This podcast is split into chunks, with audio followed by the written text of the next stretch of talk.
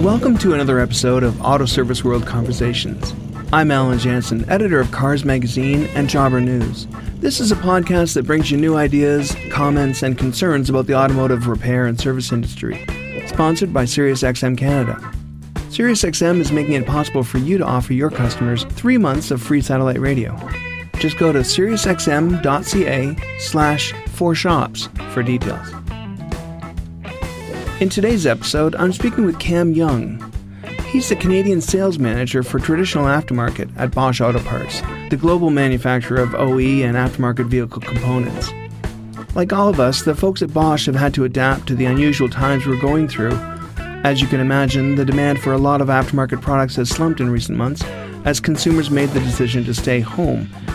As economies started to open up, though, I think we're starting to see a surge in automotive maintenance work. I called Cam to see what he thinks we should expect as we move towards normal. Hi Cam, thanks for coming on the podcast. How you doing? Allan, wonderful. That's great. Good to hear your voice. hey, let me start by asking how things are where you're at.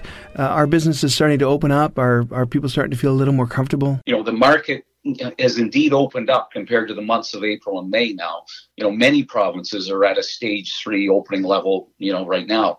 I think our industry fell off a cliff in the month of April and May uh, as the shock and uncertainty of the pandemic hit the market.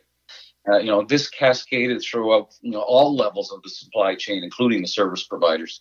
Yeah, yeah. You know, I, I can't help but think uh, we've been relatively fortunate in the automotive aftermarket to have been deemed an essential service right from the start. But it still has caused a, a major slowdown for a lot of shops. Would you agree? Yes, April and May were tough times for most of the shops and distributors and jobbers too. The level of uncertainty with, you know, respect to disposable income and overall security resulted in the pushback of, you know, what we call traditional spring car maintenance. Do you expect a, uh, that we'll see a spike in maintenance work once people start using their vehicles more frequently? I think we've already seen an upward spike in car maintenance already, Allan. Um, our Bosch Car Service Network are reporting brisk business. Uh, you know, they're booking appointments one week in advance these days. Interesting. We have seen quite strong activity at the warehouse distribution level, the jobbers, and the service providers in the last two months. Yeah.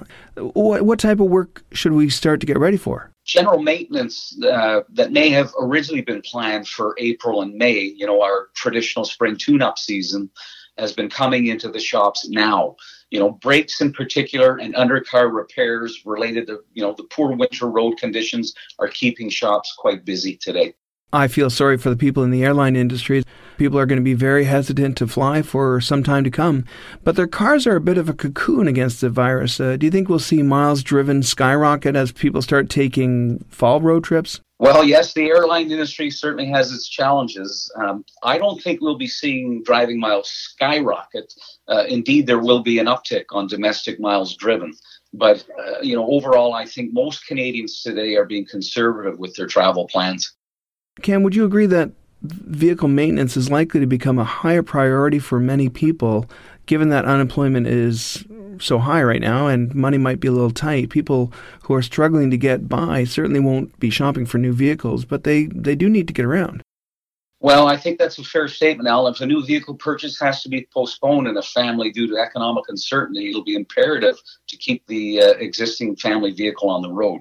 It'll be important that shops, you know, continue to offer quality products rather than descend into white box territory where further problems may reoccur. Do you have any advice for jobbers and repair shop owners who are feeling the pinch of constricted sales?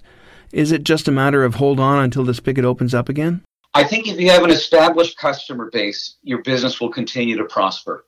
Sell quality parts and service, and your customers will have confidence in your ability to look after their needs. You know, in good times and tough times too. Mm. A, a, hmm. local shop, a local shop in my area distributed a flyer to the neighborhood, just letting their clientele know how they were handling the COVID situation in respect to the car uh, repair experience at their shop. I think this reassured the customers that proper protocols were in place. They are at full capacity today.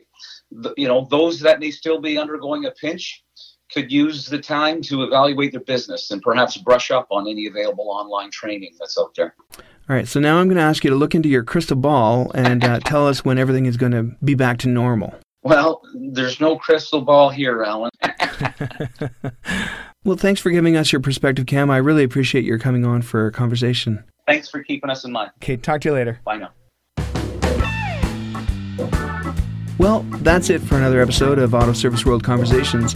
I'd like to hear what's on your mind these days. If you have a point of view that you'd like to share with the industry, let me know. You could be a guest on an upcoming podcast. Just drop me a line at allen at newcom.ca. You can subscribe to Auto Service World Conversations on Apple Podcasts or simply visit autoserviceworld.com every Monday morning to hear another conversation.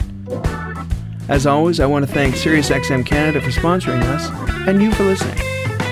I'm Allan Janssen. See you next time.